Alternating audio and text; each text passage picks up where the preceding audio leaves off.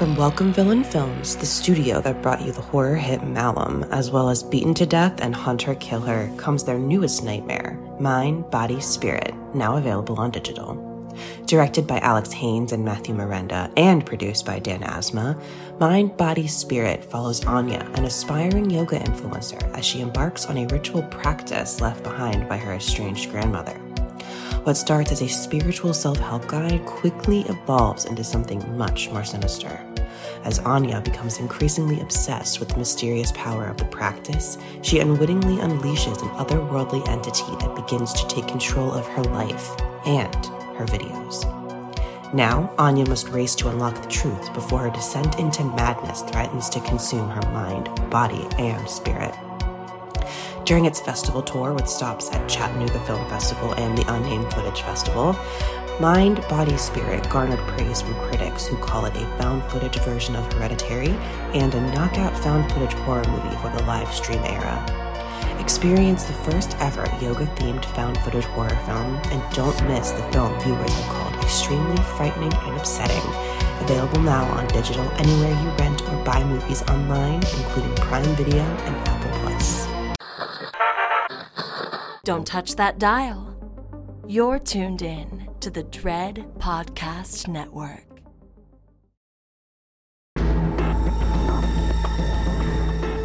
You are now listening to Postmortem with Mick Garris, where the most influential voices in horror cinema will spill their guts to the renowned horror director, writer, and producer. Now, here's your host, Mick Garris. From Nice Guy Productions world headquarters overlooking the glamorous San Fernando Valley, I'm Mick Garris, and this is Postmortem. For most of those of us who create horror for a living, it's much more than a job, it's a passion. For whatever reason, whether it's being an outsider in our youth, feeling like the underdog or a monster, seeing familial conflict all around us, or just because we love the rush of a really good scare, we care about the past, the present, and the future of horror. There is a long straight line that runs through Mary Shelley and Bram Stoker to Stephen King and Clive Barker and Paul Tremblay. The line running from Paul Wegener, Lon Chaney, Tod Browning, and James Whale threads through Alfred Hitchcock, Jack Arnold, and Ray Harryhausen, around George Romero, Tobe Hooper, Dario Argento, and John Carpenter, through Joe Dante, John Landis, David Cronenberg, Wes Craven, weaving around Peter Jackson and Sam Raimi, and ending up in our current world horror leaders like James Wan, Mike Flanagan, Ti West, and so many others. What's special about our genre and the makers who live in it is their obvious passion for the subject, their knowledge of its history, and their eager consumption of it. When I discovered during the course of our Masters of Horror dinners is that this group of filmmakers, more than any other, wants everybody to do well. They come out and support the movies of their peers. They congratulate jobs well done and public and critical successes. We are in it for the long run, and we're excited when we see our fellow horror makers do something new and exciting and groundbreaking and box office breaking.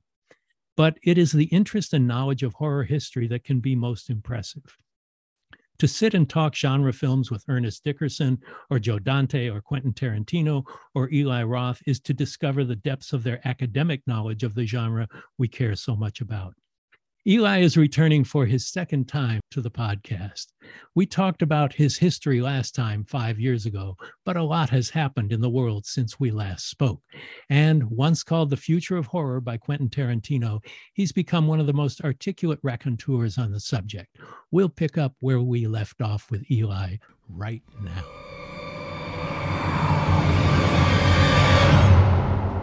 Eli, welcome back. Thanks, Mick. Great to be here.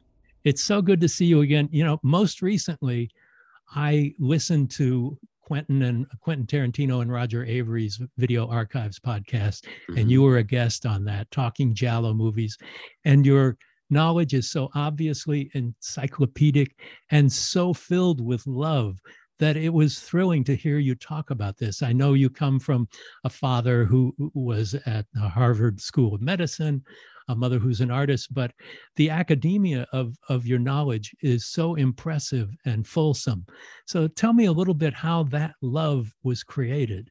Oh well, thank you, Mick. Uh, you know, it's it's so funny because when I talk to like you or Joe Dante or you know, the masters and Tarantino, I always feel like like a kid who walked into the video store and you're the guys behind the counter that have seen every movie and man do I have some catching up to do.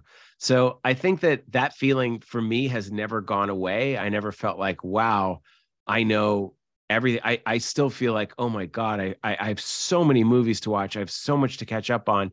And I think that's a great thing, especially when you discover a new director or you know the way technology changes and suddenly a lot of the Giallo films that Bill Lustig was the only one remastering and bringing them over one movie at a time. Now you can get everything on Amazon Prime Video or Shudder or Arrow Channel. So we live in a great time where suddenly everything is accessible and it's like a new reboom of what we experienced in the 80s with VHS. Um, but I I looked at Tarantino who considers, you know, movie watching. It's not just a job, it's his life, it's his passion. And I thought, this is what I, I have to be. I mean, if I can average, you know, try and do a movie a day or two movies a day, and obviously that doesn't always work because um, real life intervenes. Um, but you look at like when I see Edgar Wright will publish his list of all the movies he's watched lately, I get jealous. I'm like, oh man, if I had gotten up two hours earlier or just not watched that TV show. I could have watched movies. And then I start thinking, God, I, I'm going to die without having seen all the movies I want to see. So I think there's, uh, you know, I, I just love it and it fires me up and I like to see what's new. I mean, whether it's Barbarian or Smile or TV shows like Severance, like whatever is the new thing that someone's like, have you seen Squid Game? You got to check this out. Like I get really, really excited when I see something and I, I have that kind of thrill that I had when I was a kid well it's kind of what this show is about for me is i get to meet all these people some of them classic technicians from from the 70s or 60s and some of them you know we had parker finn on we had roy lee on about barbarian we've had um, halina reijn from bodies bodies bodies and i just keep feeling like the genre is constantly in a state of reinvention in in a very passionate way and and it you know you were the future of horror according to quentin in your beginnings with with cabin fever but now you are a a veteran spokesman for the genre. Well it's funny because you think it goes fast. Remember that first masters of horror dinner which would have been 20 years ago? And yeah. you were look you are a huge inspiration mick in many ways not just artistically but also and i've told you this before but i'll say it again because it's been five years and people are listening and new um, you you really helped set the table literally in in how everyone supports everyone. It became like a safe space where we could all talk to each other about because we get raked over the coals by you know whether it's the MPAA whether it's the studio execs whether it's the critics whether it's protests outside our movies. You know to us it's fun. It's magic tricks and we're having a great time. It's like a big party. But you know we're pushing people's buttons and we know that um but it was great to be able to kind of confidentially ask you guys how you did it, how you got stuff through, what it was like. And, you know, now I remember, you know, sitting at that first table, whether it's Stuart Gordon or Tobe Hooper or Wes Craven or Larry Cohen. And I remember as they, you know, started dying, just thinking like, God, that story that Tobe told me at dinner about making Texas Chainsaw Massacre and all the the meat and all that stuff starting to turn rancid. And then they the people they were burning all these dead animals in a farm nearby and all the smoke went into the tented room they were in and everyone was throwing up between takes. Like how could that not be cataloged somewhere unless you knew where to look for it? And one of the reasons i wanted to do history of horror and you were so instrumental in helping me bring everyone together um, it certainly wasn't financial. I just wanted like a record of these stories and what the show turned into it was such a pleasure was watching everyone enjoy each other's films. It's so fun when you see a director you love talk about another director's movie in the same way that you love it. And I remember as a kid reading Fangoria, when you'd look at photos of like Steven Spielberg and Joe Dante and you and John Landis, and you're like, wait, they're all friends. How cool is that? Like, what would that be like to be at that table with those people talking about that stuff? Because I do think that there is kind of a, definitely an outsider quality and a real kind of kinship of people you know, nerding out about horror movies. You seem like, why would you enjoy this kind of thing? And then you're talking about an eyeball being chopped out and a, you know, a beautiful kill in a film. You seem like a maniac. Um, but also when you find someone that speaks your language it's like oh i've connected with another alien on planet earth and you were really a you know a major major part of that certainly for me and for richard kelly and for you know so many others and anyone who made a film i was like oh we'll bring you to the next masters of horror whether it was rob zombie and then quentin joined us it was just uh everything was so it was just such a great time well, thank you, but it was, you know, I don't consider it my dinners. I consider it our dinners, and and that's why the doors were open to anybody who had had directed a horror film, particularly, you know, uh, well, specifically a horror film. But meeting so many people, and constantly, you know, younger filmmakers with exciting new careers who are doing something new, uh, like yourself when you did Cabin Fever, and then seeing this tremendous growth, watching your blossoming into hostel and uh, beyond you know uh, we talked about what that was like watching you go from the small cabin fever to slightly bigger but much more ambitious and much more accomplished version of, of Hostel and watching all of these filmmakers grow and evolve even the ones who are already mature.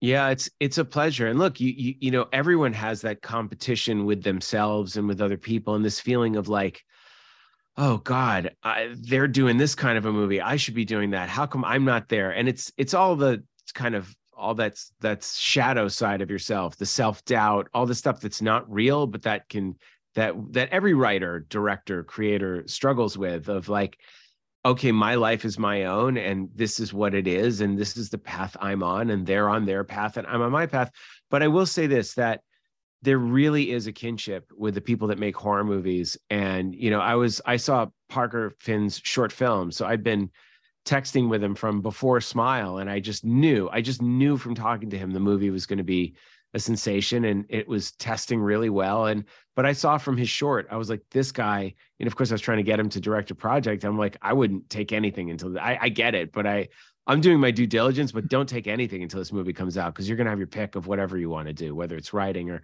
going anywhere.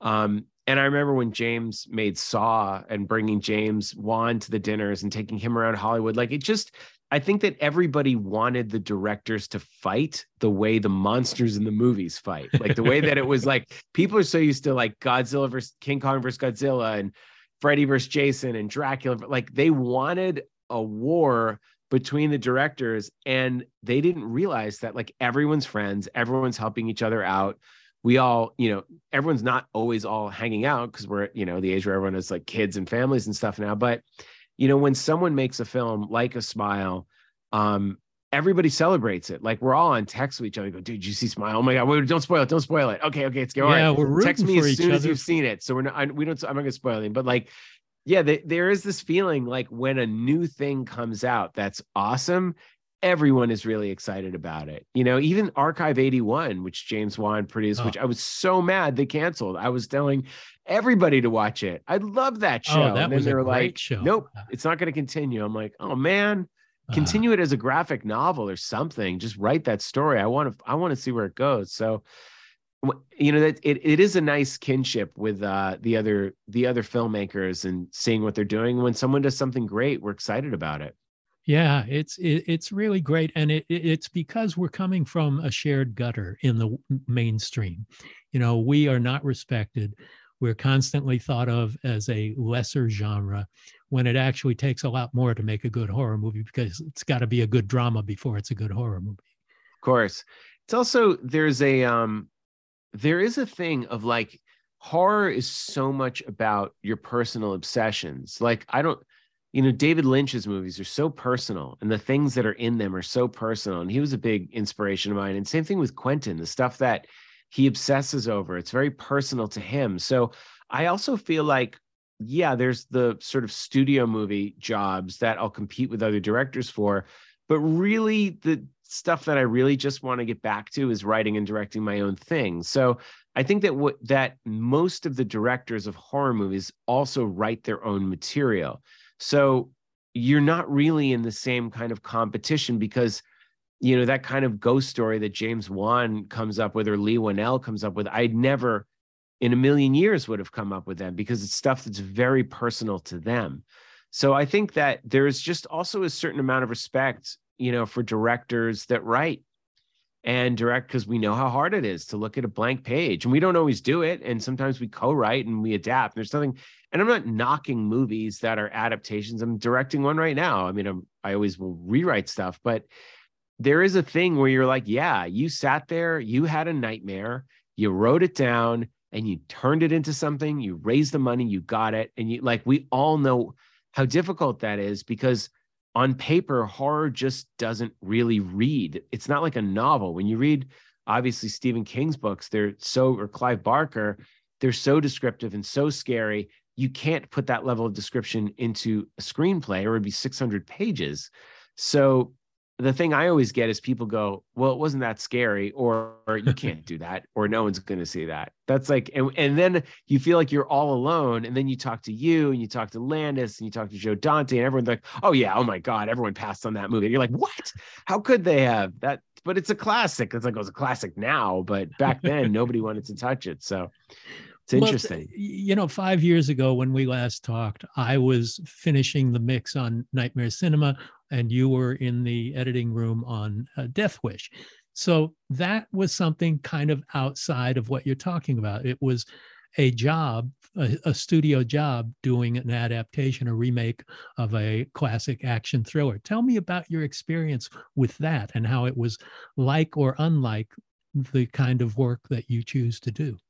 Well, my first five films, I was like, I wrote it, produced it, directed it, and you know, even though Knock Knock was a kind of a loose remake of the Peter Traynor film Death Game, um, the others are you know my own creation. So I I felt ready to do it. I felt like I was getting really pigeonholed, not just as low budget horror guy, but I felt that I was putting constraints on myself as a filmmaker, where I was like, you know what I love doing stuff in 24 days or 40 days and getting one or two takes and just barely getting by, getting through the shoot, as we all know that feeling. It might be nice. What if I could have a crane for more than one day? What if I could have steady cam for 12 days instead of two? And so I started thinking that this actually, I'm now hit sort of a ceiling in my directing. And if I want to grow to the next level, I'm going to have to show that I can handle a movie star, one who kind of had a tough reputation after cop out and certain things, and you know that I can bring a movie in on budget, and that I know how to spend the money. I can take my low budget skills and do a thirty million dollar movie and make it look like sixty million. Because to me, it's more money. I my God, I'm shooting with helicopters now. It's incredible. So, um, I was really excited. I think I was really ready for it. I was ready to kind of work with a star at Bruce's level. Um, and I had a really great producer in Roger Birnbaum and terrific writer with Dean Georgaris, who I loved. And Joe Carnahan had the movie for a while, and then I took it over for him. And Joe was super supportive and super nice, and you know had sort of quit the project very publicly. So the, I think they wanted someone that would come in and just kind of steady the ship and be collaborative and wasn't gonna you know make them look bad on a website or something, or that was their perception of it. Um, I certainly see Joe's point of view, but it was it was a great experience. I had to show that I was ready to play in the Hollywood sandbox with other adults and that I was open. You know my comfort zone was horror and i had sort of cut up every body part i could. I'd shocked everyone as much as i could. I i had people wanting to kill I had people so angry at me. I've been protested by every group imaginable. I was like where do i go? And i thought yeah you know let me do Death Wish. It was a classic action revenge movie, vigilante movie. I love those movies. And what's my take on it? And how can I work my stuff in there? And then after that, it was House of the Clock and its Walls, where I, I could finally make an Amblin movie. I really wanted to make a PG horror movie, not PG and a beautiful one. I mean, it's it's a film not everybody has seen. It had its level of success when it came out, but it was something so totally unexpected from you, and and so this was your attempt to make an Amblin movie.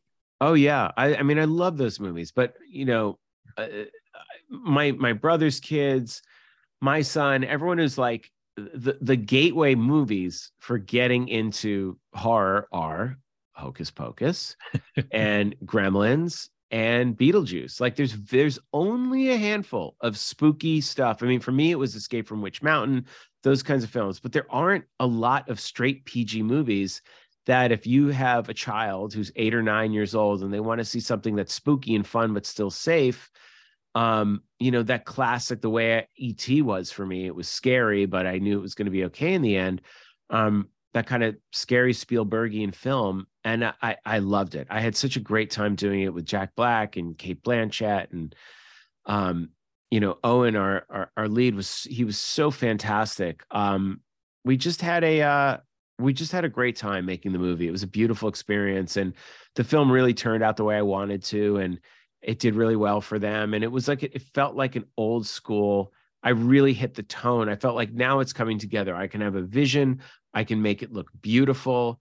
I can make it, you know, a big kind of theatrical film. They did IMAX versions of it. It was everything, everything I wanted. And it, it sort of got me to then I sort of pivoted and was also doing my documentary Fin at the time. So I was leaving the edit room to like go to Liberia and go on shark fishing boats with like military people guarding me with with rifles. It was insane. I wasn't. And this was a really was important step in your career because you were doing something not for success, but you had a point to make. Yeah, I know. I had to do it. I was like, if I I've been working with Shark Week and getting very very involved in shark conservation. Um, and you, I mean, look, you go to a futurewithsharks.com that Shark Allies has set up. You'll see how dire it is. This, there's a whole industry of death.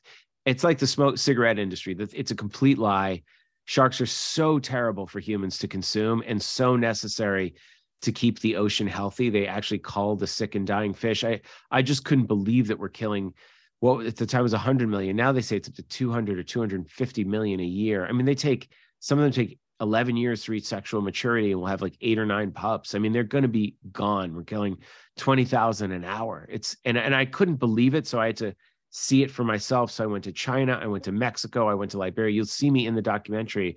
It's on Discovery Plus. You can watch it. It's called Fin.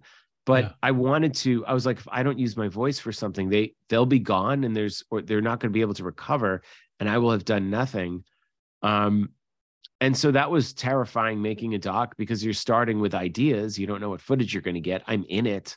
I don't know if people are going to accept me as a serious, not as a doc filmmaker because that's not my reputation. I'm more of like a provocateur, but it was really an amazing, you know, experience going and doing that and met incredible activists. And I'm still very, very involved in shark conservation now. It really sort of gave me my me a whole other passion and purpose. Well, when you um, can do something that contributes to social change, that's a pretty amazing accomplishment for a filmmaker to be able to do. Well, I think that, you know, I'm I'm also it started me on the path of kind of making secret documentaries where when I was making Fin, I didn't, I told everyone it was a documentary about fishing. I didn't want people to know it was about shark hunts because we got access to places they never would have given us. So kind of quietly making documentaries about certain subjects, you can go, okay, um, let me just shoot this and then put it out there. If you, if you make a big splashy announcement about it with Fin, no one would ever let you film. But if they're like, wait, aren't you the guy from Inglourious Basterds? You're okay. Yeah, sure. Go ahead. You can film here. Like we just kind of show up, get the permission, sign the forms and shoot. And then just kind of let them talk and talk and talk and talk. And then I put it together later. So, you know, doing that. And then now I'm in, in the middle of uh, Borderlands, which is my first time doing a big visual effects extravaganza, which is a whole other different type of filmmaking. But I also, I'm the kind of guy that wants to try everything at least once to know that if I want to do it or don't want to do it, going, okay, I work with that star, I work with that star. I mean, when I made my martial arts movie, RZA's martial arts movie, The Man with the Iron Fist, we wrote it together. I spent a year with RZA from Wu Tang Clan and me and Eric Newman and Mark Abraham. We went to China with RZA I shot second unit for him. We had like, it was Dave Bautista's first big film. We had, a, we had a great time doing it, just being in China with RZA, shooting kung fu and master Corey Yuen came in to help us out. So everything for me, like I feel, I feel like life is like a, uh, you always address your emails fellow travelers. And like, I feel like we have very similar perspectives on that. Here we are in this forum passing through just here to experience as much as possible and interpret it in our own way and express ourselves and pass the message on. And hopefully you entertain some people and change some people's minds along the way. You know, different films have different purposes. I, I like I, you know, I, am not making movies necessarily to educate. I, w- I always want to first and foremost entertain. But when you make a film like Fin, you're like, this is. I feel like I have a I have a, a talent. It fits in with my horror sort of brand, reputation, name, talent of like this is a different kind of horror movie, but one worth knowing about and investing in. How do you think fatherhood has affected you as a filmmaker? I mean, it's a very good question. You know, it definitely made me more conscious of making house that I couldn't have made house with a clock in its walls without being a father because it's about ultimately accepting the responsibility of being a parent.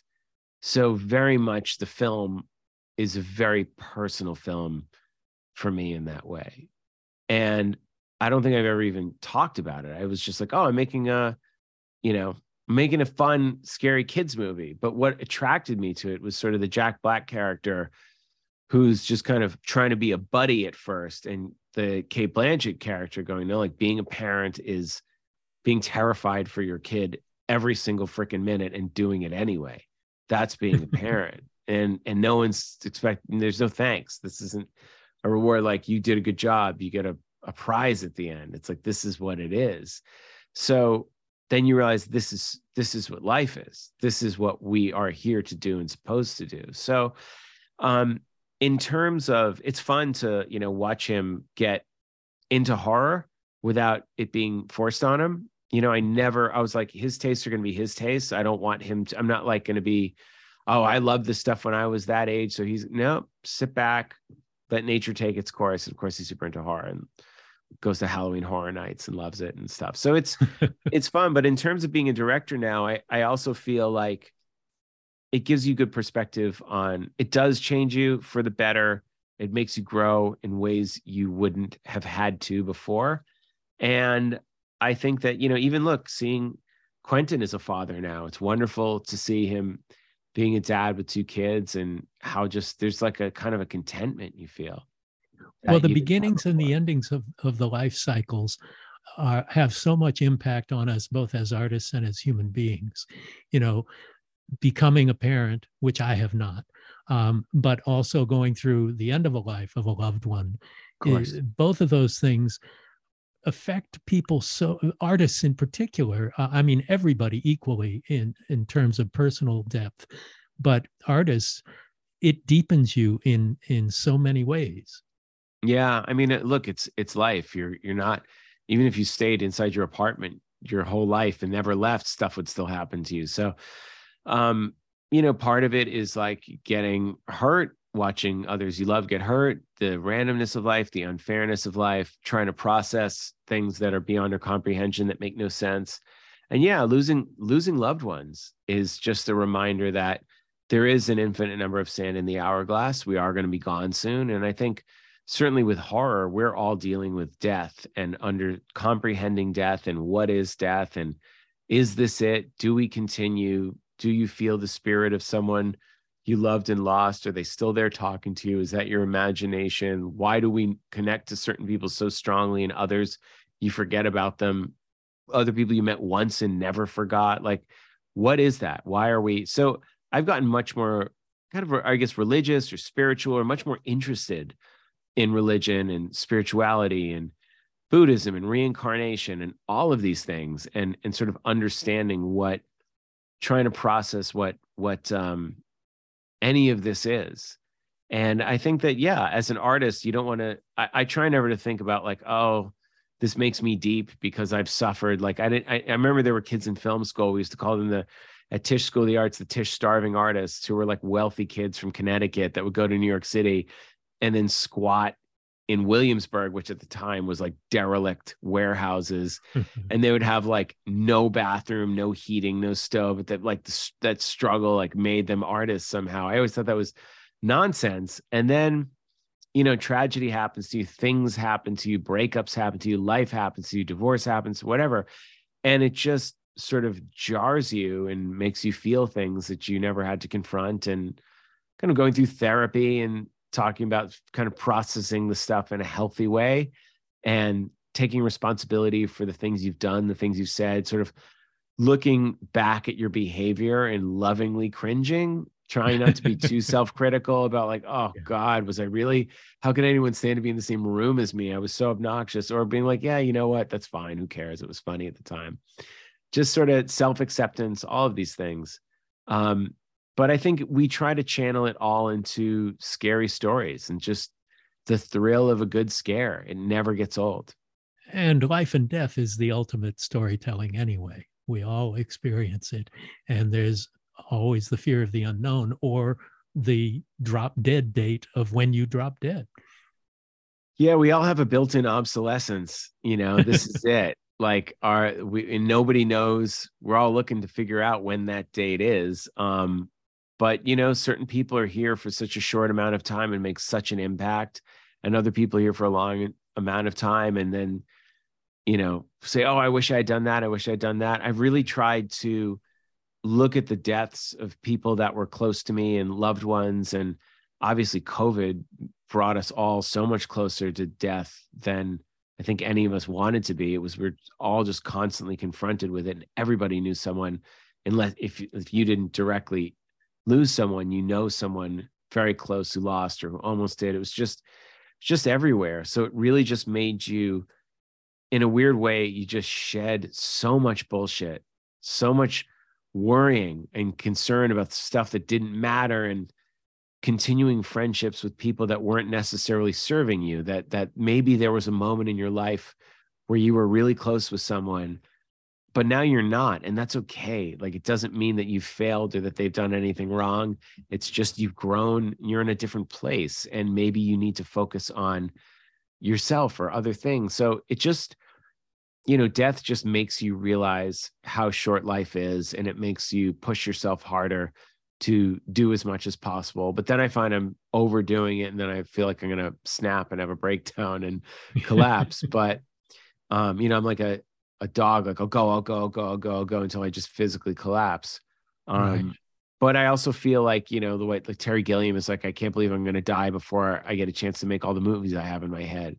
And I think we all feel that way. We all have yeah. these stories. And you look at Stephen King and his creative output, you know, it's it's just unmatched. I mean, these and or even someone like Quentin when he's not making a movie, he's writing books, or you, you're like constantly creating. You're just such it's just what else is there other than expressing ourselves? Yeah. Well, let's change gears then and talk about the joy of death, if we will, in in scary movies. And and uh, just the artifice that goes into it and and why we feel such joy when we go through something really tremendously horrific whether it's graphic or intense in what ways in particular italian movies you have so much knowledge about and so much passion for and what is it about the frisson of cinematic death that appeals to you I mean, it's so funny. I got so into Italian movies. I mean, my wife is Italian. She's she'll always look at me like, you just want to live in a giallo. That's why like we we were gonna move to Florence. We have a house that we rented in Florence, and then there was a rainstorm with lightning. It was just like the beginning of Suspiria, and the whole house was flooding and the water's leaking in, and we're about to get electrocuted. And she's like, Are you happy now? Like now we're in your giallo. I'm like, Yeah, all right. We can move back to LA now. Um, yeah the the italians are so operatic and you know whereas american violence was very realistic the italians were trying to pretend that their movies were american so they would have a bunch of european actors speaking english and then they would redub them with like the same two or three american actors like every cop he's like yeah he always kind of talks like this it's always that guy he's like the new york cop like there'll be 95 movies it sounds like the same guy um, and because these were the kind of American actors that were living in Italy at the time and in Rome and doing all the dubbing, but they sort of had no boundaries and no rules. Like they didn't know that a death scene was supposed to end. They just go on and on and on and on. Like Fulci does this, you know, and you watch The Gates of Hell, which was, you know, City of the Living Dead, where they're just vomiting, vomiting guts, and then the eyeballs start bleeding. I mean, it's just the vomiting guts and then a maggot storm. And then the guy's, you know, Giovanni Lombardi Radice's head is in the drill press and it just goes on and on and on. It was like, all this stuff that in American movies would have been cut by the censors and the Italian movies weren't. And we're so, laughing about it. You know, it's, it's and we, so we thought it was fun. so funny. oh, they were so they were hilarious because also like they were they kind of had this alien quality to them and they didn't the music was the goblin music. I and and they weren't we weren't told they were Italian. So we're like, why do these just feel sort of weird and different from American movies? I don't understand it.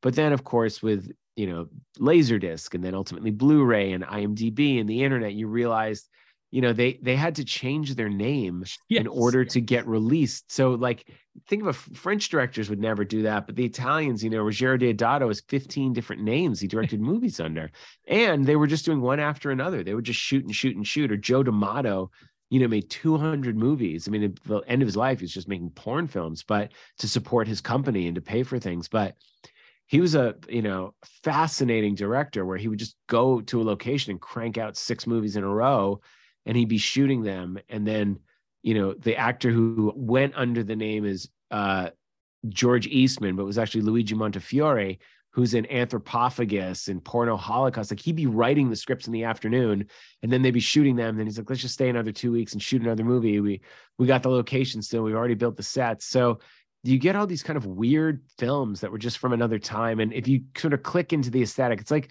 listening to a vinyl and you start to like the crackle and you like the spaces between the songs and you like getting up and flipping the record. Like Italian horror is like that. It's sort of an acquired taste, but once it clicks in, I just obsess over it. And there are like these fantastic European beauties um, that would just appear in a couple of these films and then disappear you know, you'd see the girl with the green eyes. Everyone's like, oh, the girl with the green eyes in Inferno, and she's and the babysitter. Um, you know, and then you can look her up on Instagram now and see what she's doing. It's just it's just interesting with social media that you can literally, you know, I used to dream of Gloria Guida and now I follow her on Instagram. So what do you want? So do you think it has to do with the sanguinary aspects of Catholicism to a degree? Oh yeah, I mean, well, Fulci's movies were very much about Catholicism and attacks on the Catholic Church. There were a lot of uh, a lot of that went into them, and you know, with Dario Argento as well. The, the Italian horror was all like very, very.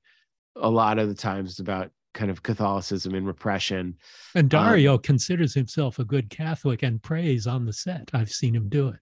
Really? So yeah, they they are. I mean, they're religious. They the thing is, it's all magic tricks to us. It's all makeup effects, you know. And the fantastic Sergio Stivaletti makeup effects were so beautiful, and Sergio Salvati, the DP. I mean, they all came over from from spaghetti westerns. And if you recall, the spaghetti westerns, they they didn't know that you weren't allowed to show blood. In America, you weren't allowed to show blood but you have Sergio Corbucci and Sergio Leone just doing blood shots on camera with squibs.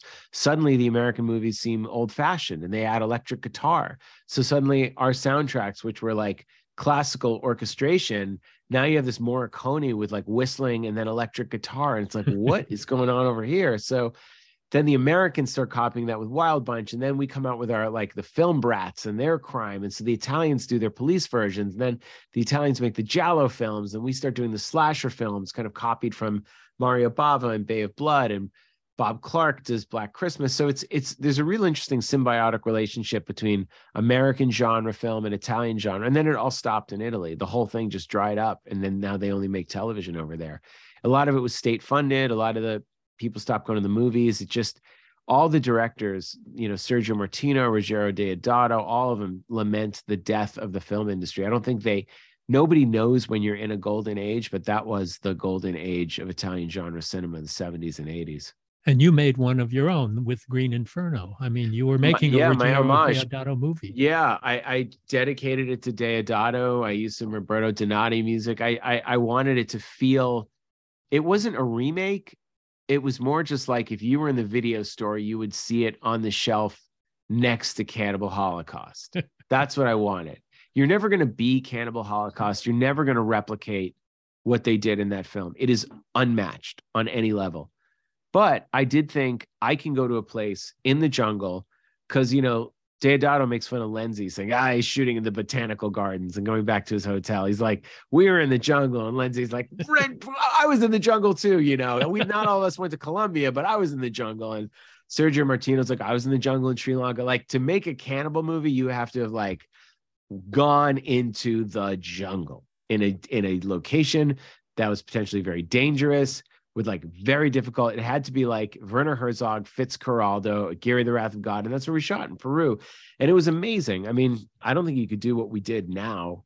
Now with the safety regulations, I mean, the stuff ten years ago, people weren't checking these things, so we just went off and we had a great time. And now it's it's fun because it became people's introductions to cannibal movies, and because of the Green Inferno, they went and watched, you know, Cannibal Ferox and Cannibal Holocaust and Mountain of the Cannibal God and you know all of them the Michele Massimo Tarantini films um, Massacre in Dinosaur Valley which doesn't have a cannibal title but is a cannibal movie. There's such great ones out there. Amazonia.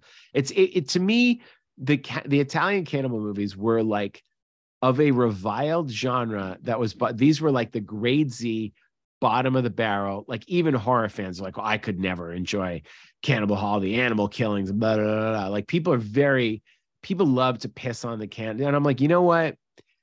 These guys went out in the jungle and they worked with people that didn't know what a camera was and didn't speak a word of English and they lived in trees. And literally, people that lived in like, I mean, Deodato went and found real tribes and shot with them and got them to act. It was like the fact that he did that shooting on film in the jungle.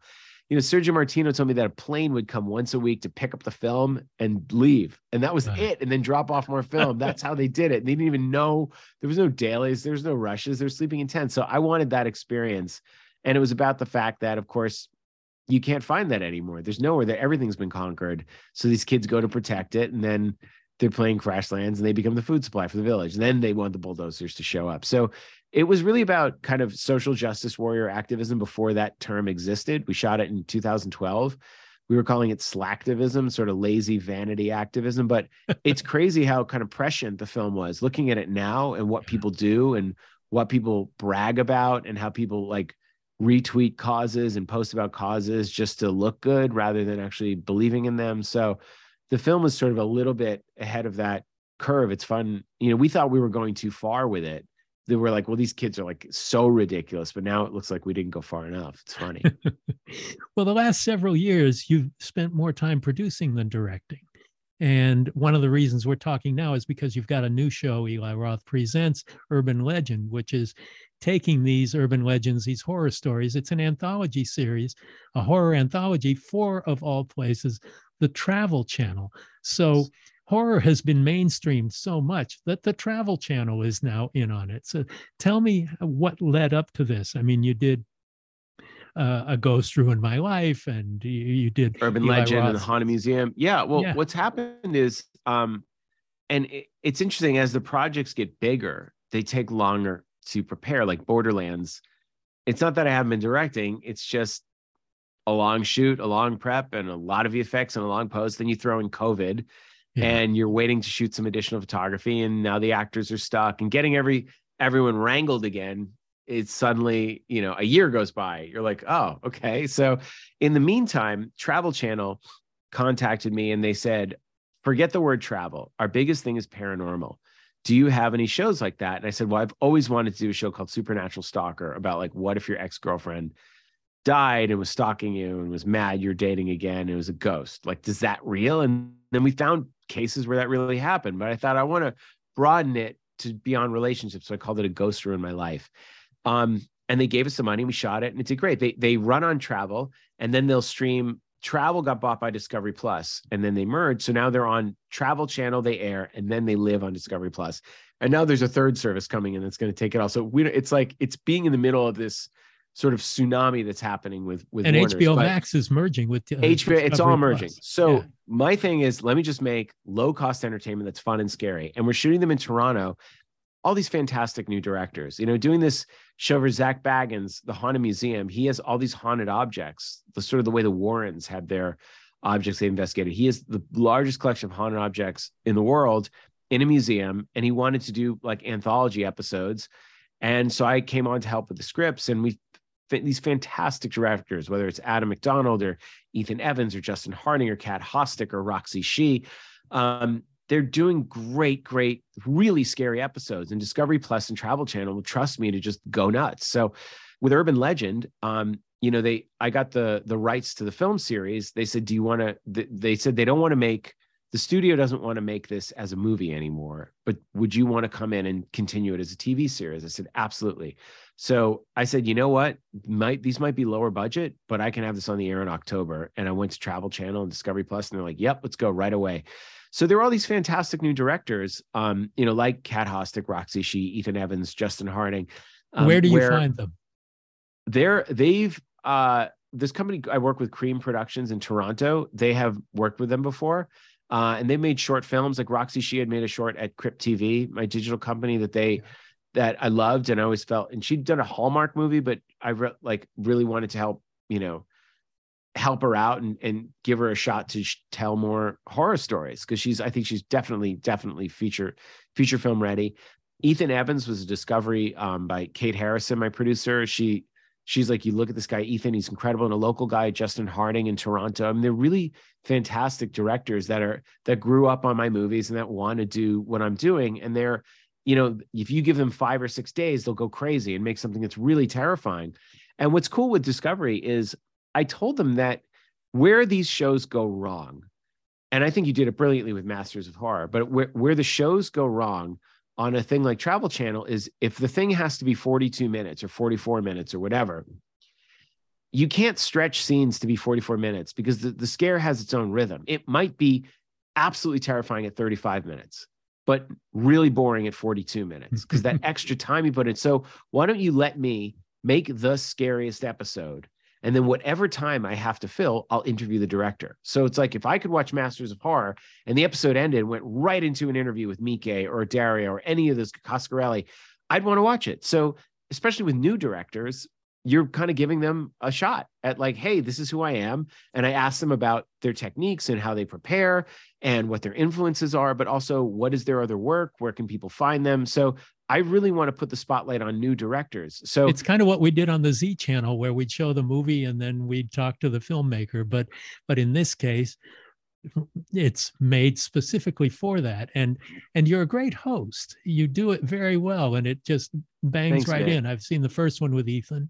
Yeah. worked really great. We call it film. I was like, let's just call it filmmaker to filmmaker. And now I'm fighting to take the interviews as half an hour and put them out as podcast companions each episode. So um you know, we had this episode Three Ring Inferno. Um, this fantastic, fantastic directing team directed, and there it's a, uh, you know, they they're on Black Fawn Films. You can look them up on Instagram. But you know, it, it, they they're so happy for the opportunity, and you know, um, and they and they just do an amazing job. It's really it's really fun. It's really great to watch people that are so excited um, or someone like Kat Hostick, who is an actor and a stunt woman. She directed like a bunch of episodes of Ghost Ruin My Life and My Possessed Pet. She's doing Friday night's episode, The Choking Doberman, that's going to air on on uh, Urban Legend. And she's such a good director. She also did The Creep in the Wall. So we're taking these classic urban legend and you know have fantastic writers and fantastic writer directors. Some people are adapting other scripts. Some people are writing, directing their own. Um, but the show turned out great. It's really fun. It's really scary. And there's one of these things where they're like travel channels, like we use non SAG actors, there's no union actors. So I thought, is that going to be difficult? Like, who are you going to get that's, are there good actors out there that are just theater actors? And the answer is yes. And the weird effect it has is that you don't know them a lot of the time. So you just get into it. Yeah, it's just a good story. And then you go, that person is fucking fantastic. So all of a sudden, it's like not just, it's like you're using, you're hinging it on a classic urban legend, but you have a new director that you've never heard of and new cast members. And when it's great, you go, that's pretty cool. I want to look them all up and they're all, and I want to follow them. And it gives them an opportunity. So the nice thing is that they, Travel Channel and Discovery have been really great with me. They leave us alone. We basically, I just say, these are the stories I want. They go, this is how much money we have. We go, okay, this is what we got. Can you do this in five days, six days? Here you go. Go for it. And also, I'm look, I'm looking at all the scripts, I'm looking at every single edit. We have a really great team. Um, obviously, my name's on it, so I want them to be terrific. But part of the fun is that it's like I'm presenting it and I'm presenting these new filmmakers that I hope will go on to have amazing careers. Oh, it's kind of what Spielberg did with Amazing Stories. Oh, Absolutely. He had the big time guys. He had Scorsese and Zemeckis and all that, but gave opportunities to people like Todd Holland and and Leslie Linka Glatter and myself and other yeah. people. You know, people who had not proven themselves necessarily. Yeah, no, and you can use that, you know, your amazing stories episode to show what you can do to then get a feature film going. Exactly. So that's that's the fun part is you can do it. It's also like it's television. It doesn't quite have the same. It's not like judged the same way a movie is. You know, people are more forgiving and they just sort of are like tuning in to have a fun night of TV. And so far the show's been great. It's really delivered. It's doing very well for Travel Channel. But, you know, they're all everyone's scared for their jobs. There's going to be a merger, they're cutting costs there. So the nice thing is doing horror, it's low cost and high value. People watch it. So it's it's been great. I know it's called the Travel Channel. Maybe that will change, but it's worked for me. Worked out great for me. Well, it seems like they're urban legends from around the country. It's not. You could justify it being a Travel Channel show just by that. That's a good idea. I'm gonna I'm gonna use that one. but what do you feel about the availability? I mean, movies now are filling slots on all these streaming channels and networks and all of that, and how do you how do you find the wheat from the chaff? How you know you get a thumbnail. It's hard. On, on it's uh, hard. Netflix and. I mean, that's why look, Video Archives podcast, listening to your podcast. There's certain you know tastemakers. They're like sommeliers of horror movies, um, but that's why a streaming service like the Arrow Channel, I trust them. You know, it's worth it for the five or six bucks a month. I love that label. I love the movies. If they have a new film, if they have a cult film, if there's an obscure British film, I, I'm I'm in. I watch all of it. So I'll take a chance on those movies. It's like it's like Criterion, but for horror. Shudder does that as well. So you know, there's certain streaming services that specialize in these things, and I just sign. I'm. It's worth it for me to pay. You can justify it as two trips to Starbucks a month or whatever. like, it's not that expensive, and you can have access to these amazing remasters of cult movies. Um, otherwise, you're at the mercy of just figuring it out from an algorithm or hearing about it from a friend or deep diving on a director you like? Well, not to put you on the spot, but give us like maybe five cult movies that the audience might not be aware of that you think they're really missing out on. Oh, well, it depends what, you know. I love Emanuelle and the Last Cannibals. That is like a mix of an Emanuelle films, Joe D'Amato, and it turns into a really crazy cannibal movie. Another really great one is Michele Massimo Tarantini's Massacre in Dinosaur Valley, which sort of it starts as a cannibal movie, then halfway flips into like almost like the end of Django, where there's like an evil diamond merchant kind of guy. Um, you were um, talking about Alice, Sweet Alice on Quentin. Oh my God, Alice, Sweet Alice! I can't recommend highly enough. I, I can't believe you know film. Alfred Sole. What a beautiful movie! It's yeah. truly. A, we've talked about it before at the dinners. It's a giallo film. Yeah. The yellow raincoat, everything about it. I definitely definitely recommend um, Alice, Sweet Alice. I'm trying to think what else. I was lucky enough to work with uh, with Alfred for a while. I was his assistant on Tanya's Island, and I helped write the first draft with him. Now, that's a movie that's hard to come by, and rightfully so. But Alfred was a truly gifted guy who became a TV production designer. Amazing production designer. I would definitely look up uh, Toby Dammit the Fellini oh, film is on as as a solo. They've re remastered that solo. That is on Criterion Channel. Oh, I didn't realize they split them up. They split them up. Yeah, you don't have to watch Spirits of the Dead. Um, I watched a British film about nuclear holocaust that was a TV movie called oh, Threads. Threads. Yeah. Jesus, that really freaked me out. Um, so yeah, those those are a few. Those are ones that I hadn't seen that I was like, man, this is uh this is insane. Threads blew me away. Threads was one of the most disturbing films I've seen in a long time. Yeah. And, and you can't go wrong with 70. Barbarella, the classic. You know, I love Barbarella. Yeah. Barbarella, it, you know, the the colors, the production design, the campiness, all of it. It's so much fun. Roger Vadim. Yeah. Roger well, Vadim. I think they're showing it Friday at the New Beverly. Tarantino's got a whole program for his book Cinema Speculation at the uh, New Beverly Cinema yeah. And that book, by the way, if you haven't read Cinema Speculation by Tar- Quentin Tarantino, it's fantastic. It's amazing. And it's you amazing. will walk away wanting to catch up on all of these movies. All of these movies. Incredible. It's pretty amazing. Um, so when can we expect Borderland? Uh, good question. We're finishing it now. I mean, we we had delays because of COVID. Uh, and I know that sounds generic, but unfortunately. It's like if you want to shoot another day with an actor, you're at the mercy of their project, which gets pushed because of COVID. So suddenly, like wrangling an ensemble cast. was very difficult. Uh, I don't know. We don't have release date yet, but the movie will be done in June, and then it's up to Lionsgate. They're they're deciding all that now. It'll either be fall of next year or, or spring of 2024, but it's up to them. I mean, they have John Wick 4. It's like it's they they have the release calendar. They'll figure that out. I just make it a movie. well, I can't wait to see it. And thank Eli, you, thank you so much for catching us up, and uh, good luck with uh, with Urban Legend. Thank you, and organize another dinner. Everyone wants one. All right, we'll do it. All right, talk to you Great soon. Great to see you. Take care. Bye. Thank you for listening to Postmortem with Mick Garris. Download new episodes every Wednesday or subscribe on Apple Podcasts, Spotify, or your favorite podcast app.